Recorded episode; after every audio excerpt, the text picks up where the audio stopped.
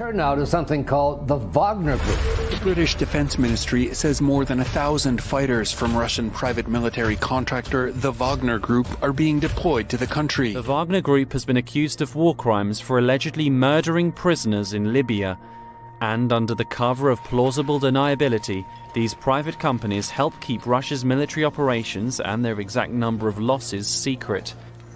The Wagner Group, as we know it, first uh, popped up in Ukraine. Wagner is recruiting and is making it known. Так что как-то так, 8 марта мы встретили в Пальмире, в старом городе. Что кому как, кто куда покупает путевки, кто куда ездит отдыхать. А мы легких путей не ищем. И если смотреть, так смотреть, если отдыхать, так отдыхать. Не всегда же в Таиланд, на Бали, Доминиканы.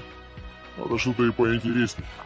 Welcome to Wolf News. Vladimir Putin is facing a critical breakdown in military discipline and cohesion after Russian special forces became embroiled in a firefight with Wagner militia members. The militia is believed active in conflicts around the world and have seen active service in Syria and Africa. Currently, the Wagner mercenaries are fighting in Ukraine alongside regular Russian army units, however it would appear that tensions between the group's fighters and regular Russian troops are reaching boiling point. Reports suggest that a bitter dispute broke out between a Russian Spetsnaz unit against the fighters over the division of Stonewall loot which ended in a bloody firefight. The GRU dispatched a senior officer to the incident in a bid to calm the situation down, said Russian Spetsnaz have reported to have got into a bloody firefight with a Wagner elite unit, the GRU High Ranking officials were called in to calm tensions. The incident reportedly took place on the eastern frontline Donbas region again over looted stolen Ukrainian property. There was armed conflict where one Russian brigade BGD had sided with Wagner Group against another Russian BGD. They added that the Special Forces soldiers from the 22nd Spetsnaz Brigade were sent to suppress a riot involving both Wagner Group soldiers and troops from the 10th Spetsnaz Brigade, the shadowy Wagner mercenaries. The group first became involved in Ukraine in 2014 and fought alongside the Kremlin-backed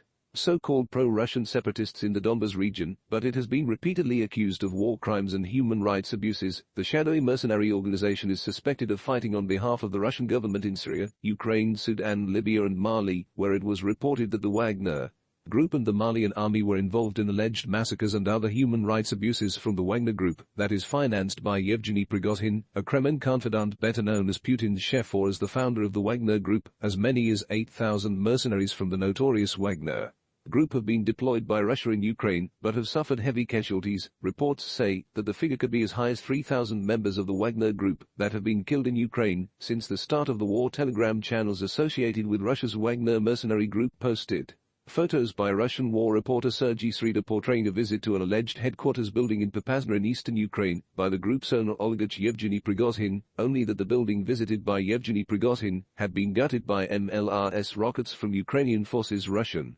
Reports indicated heavy casualties and that the attack probably came from a HIMARS system, but Wagner Group casualties don't count as Russian military losses and can be swept under the rug thanks to non-disclosure agreements tied to large payments to families of the deceased. However, this was not the first time that poor Russian operational security related to propaganda footage posted on telegram channels of Russian propagandists, with many that have resulted in lethal precision attacks on Russian forces in May. Russian war reporter Sasha Kots filmed a powerful 2S-4 siege mortar concealed near to an abandoned factory as it lobbed shells at Ukrainian forces in Severodonetsk, but to no one's surprise a few days later, Ukraine recorded the two S-4's destruction near the factory in early July. The Russian news outlet I-Stories reported that Wagner Group had been recruiting in St. Petersburg prisons for more personnel due to heavy losses by the Ukrainian forces, the recruiters told inmates that they would be sent to the Donbas region and that almost nobody will return. The inmates were offered 200,000 rubles and amnesty for six months of voluntary service, or 5 million for their relatives.